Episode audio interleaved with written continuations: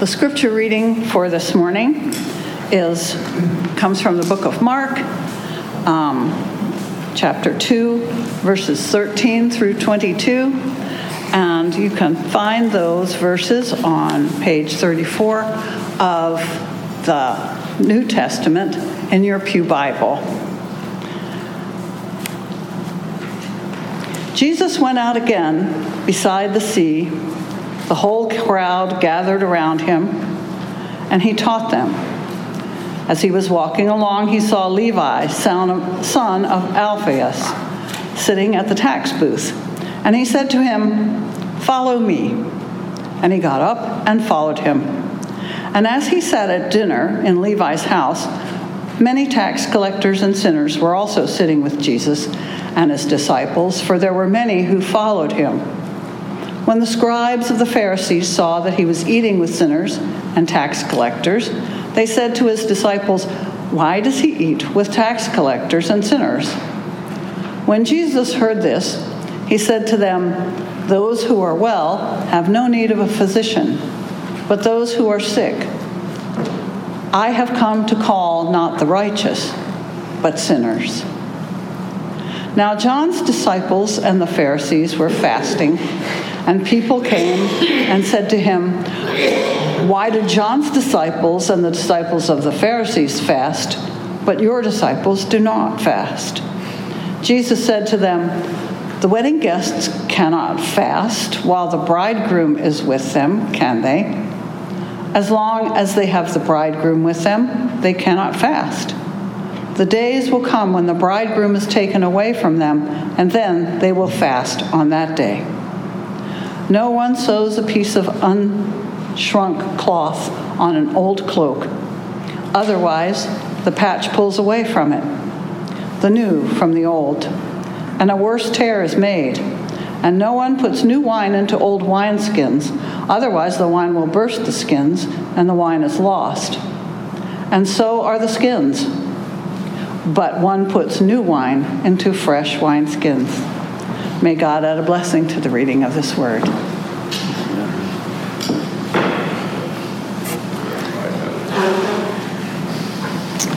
So, we uh, are in our uh, series on Mark, and I believe last week we taught on the parable of oh, the guy that was lowered in through the roof and it was healed, right? And before that, uh, Jesus was casting out all kinds of demons. Um, and then there was John the Baptist, and yes, yeah, so lots of lots of things happening in in this story already. Um, and I'm constantly amazed at um, how Jesus always finds a new way to do things.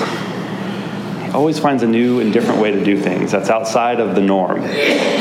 Um, this morning, I want to talk about tax collectors, I want to talk about sinners, disciples, and newness.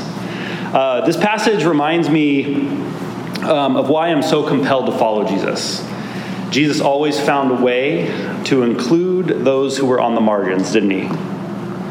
The people who thought they had no value, the people who had never been told that they were created in the image of God, the people who didn't even realize that there was more to who they were.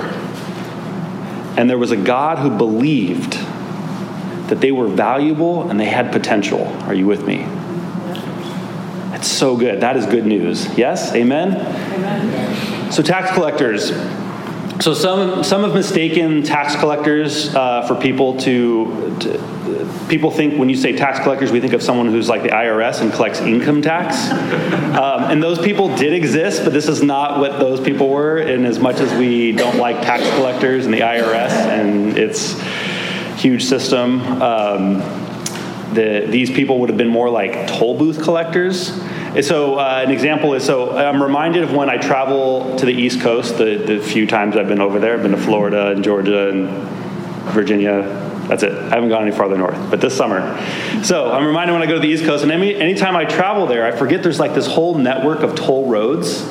Are you with me? And um, especially in places like Virginia. So you know, you can't go more than like 15 miles without like seven toll roads. And, and every time I go somewhere with toll roads, I notoriously don't have any like physical cash on me. And I know some of you are nodding, but like for someone who's like borderline millennial Gen Xer, like we don't really carry cash. Um, and so to not have cash or coins or anything in the car is like highly anxiety driving, right? Because you're like, okay, well, if I go through the booth without the cash, and I get the fine. That's a big deal. I'm in a rental car, and it's just like, you know, this whole fiasco I have to go through in my head. And so, what do you do? You like find the first exit, you get off, and you find that little mini market that's like not really like a full blown gas station. It's kind of like they've got the one ATM and the soda machine. And anyway, and the ATM's always like $8 to like get 20 bucks out, right? Right. So you go and you get your, you get your, you know, you spend your $28 for your, your 20 bucks. Um, and then you get back on the highway, and then that darn toll collector takes like seven or eight bucks every time you go, and you really only go like another five miles. Uh, I was reading about toll, toll, toll booths because I forgot how many there were, and like in Virginia, there, there's some places where you can spend upwards of like $35 just to go 10 miles. Literally, I'm like, oh my gosh, it's crazy. Um, or it reminds me uh, when you like go into a parking garage in San Francisco and you park your car and then you're like there for like 20 minutes and they're like forty dollars and you're like and you just feel like you're getting hosed every time. It's like what the world like just create this is nuts. Like I was there for such a short amount of time and you took so much money, but you can't get out if you don't give them the money, right? They're like, nope, that little arm is going to stay down until you. And if you you know, it's just anyway. So, tax collectors in the first century, um, you know, they, they charged a lot of money to get from place to place. So they were typically at borders. They typically were employees of King Herod, uh, so the king who ruled the Roman Empire. And many of the tax collectors were Jews, and a lot of them would have likely got the job out of necessity. Um, it's not something people were like, I'm going to school to be a tax collector. You didn't like sign up for that. Um, it's because of what came with being a tax collector. Nobody really, really wanted to do it. It was kind of a bad way to make a living. Can everybody hear me okay? Okay. Uh, so nobody really wanted to deal with tax collectors because that label went with you everywhere you went. So you were known not as like Jason, you were known as like the tax collector guy who happened to have the name Jason. Um, so the earlier, the earliest tax collectors collected fees when someone was traveling from one place to another, often on the borders of, of places. Um, they would charge a fee to pass through. Um, additionally, there were people know, known to collect all kinds of taxes. So it wasn't just to like pass through. It was like they would tax you on things. So you would be taxed on uh, your livestock or your fish or your agriculture, etc. They were known to be really dishonest. So if Kevin went fishing with his nets and then he caught 25 fish to go sell on the market, well, when he brought those fish out of the water and there was a tax collector there, the tax collector had the right to be able to say, well, Herod gets this much, and then he could overcharge anything he wanted to make a living. Because he didn't actually make his money from Herod, he, make his, he made his money from the, the excess that he would charge. And so you never knew how much you were going to get charged. And so tax collectors got this really bad rap, and no one really wanted to be around them. And as long as the tax collector paid his amount to Herod, he could keep the rest. So if Kevin brought his fish, all 20 of those fish, he might say, well, 15 of those fish are going, I'm keeping 15, and you get to keep five. So you get the picture.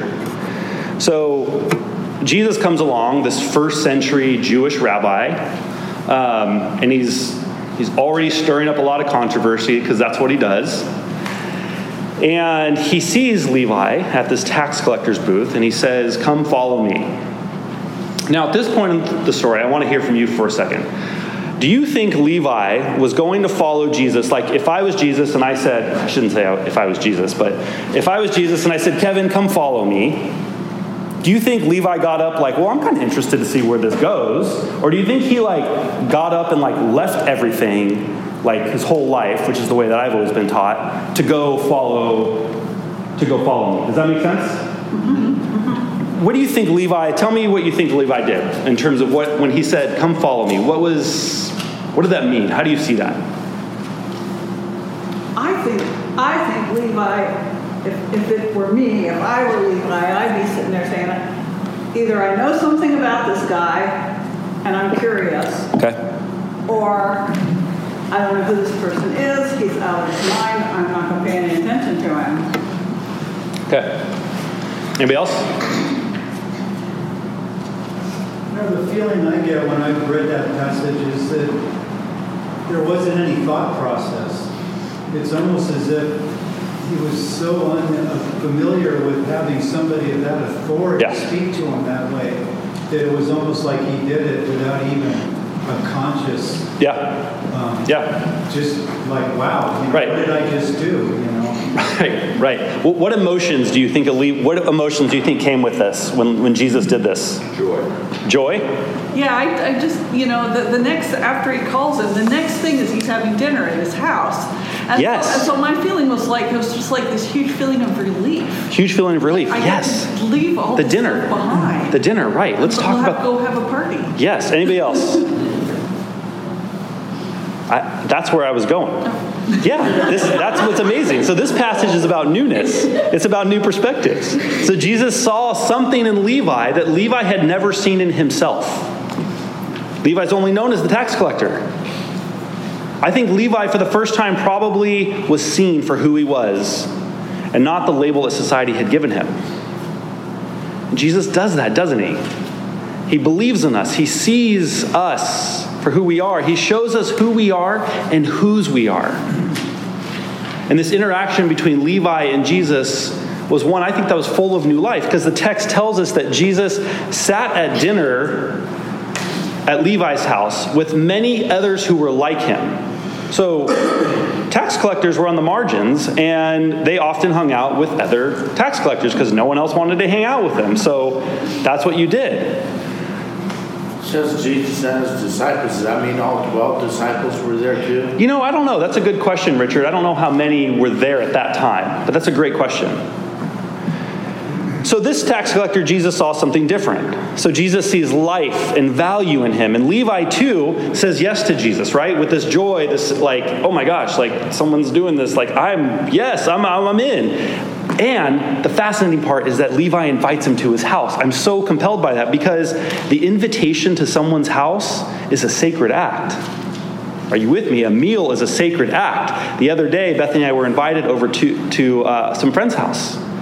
And we went over there for lunch. And we had our son with us. And it's this amazing, it's this wonderful experience. I'm not saying every meal is like this, but, but when someone, when you're, when you're in new relationship with someone and someone says, come to my house, you're in their space. You're in their almost holy environment for a little bit. You, the, their smells, you get to see their pictures on the wall of their family.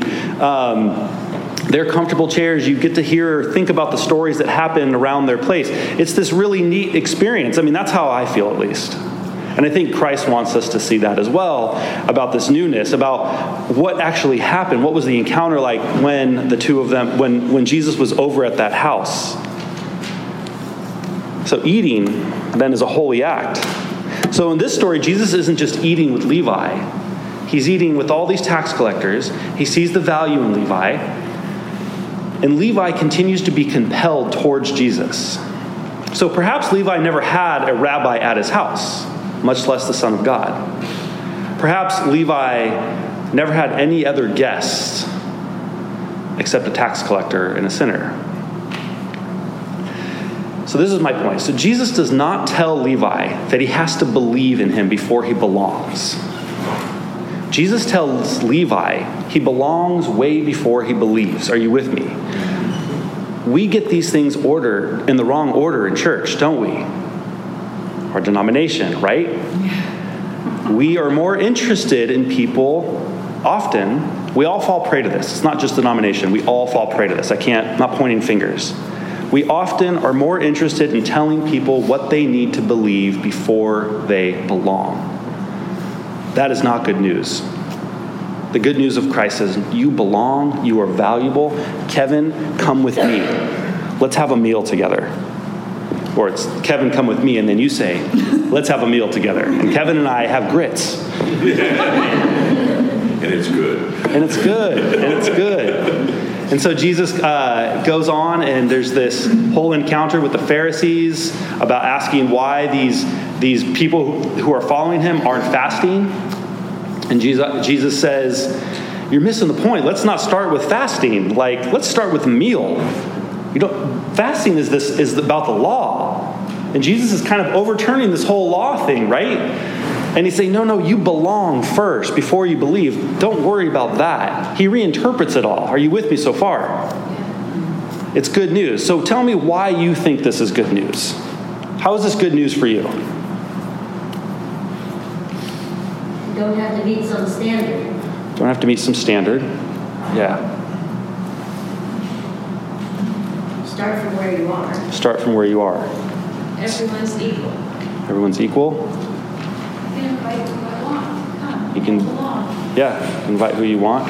All we basically want is to be, is to belong. Is to belong. That's like the basic human need is that we want to belong. Everything comes from belonging. Everything comes Such from belonging. like, Knowing that you're accepted Yeah. without judgment. Yeah. So good.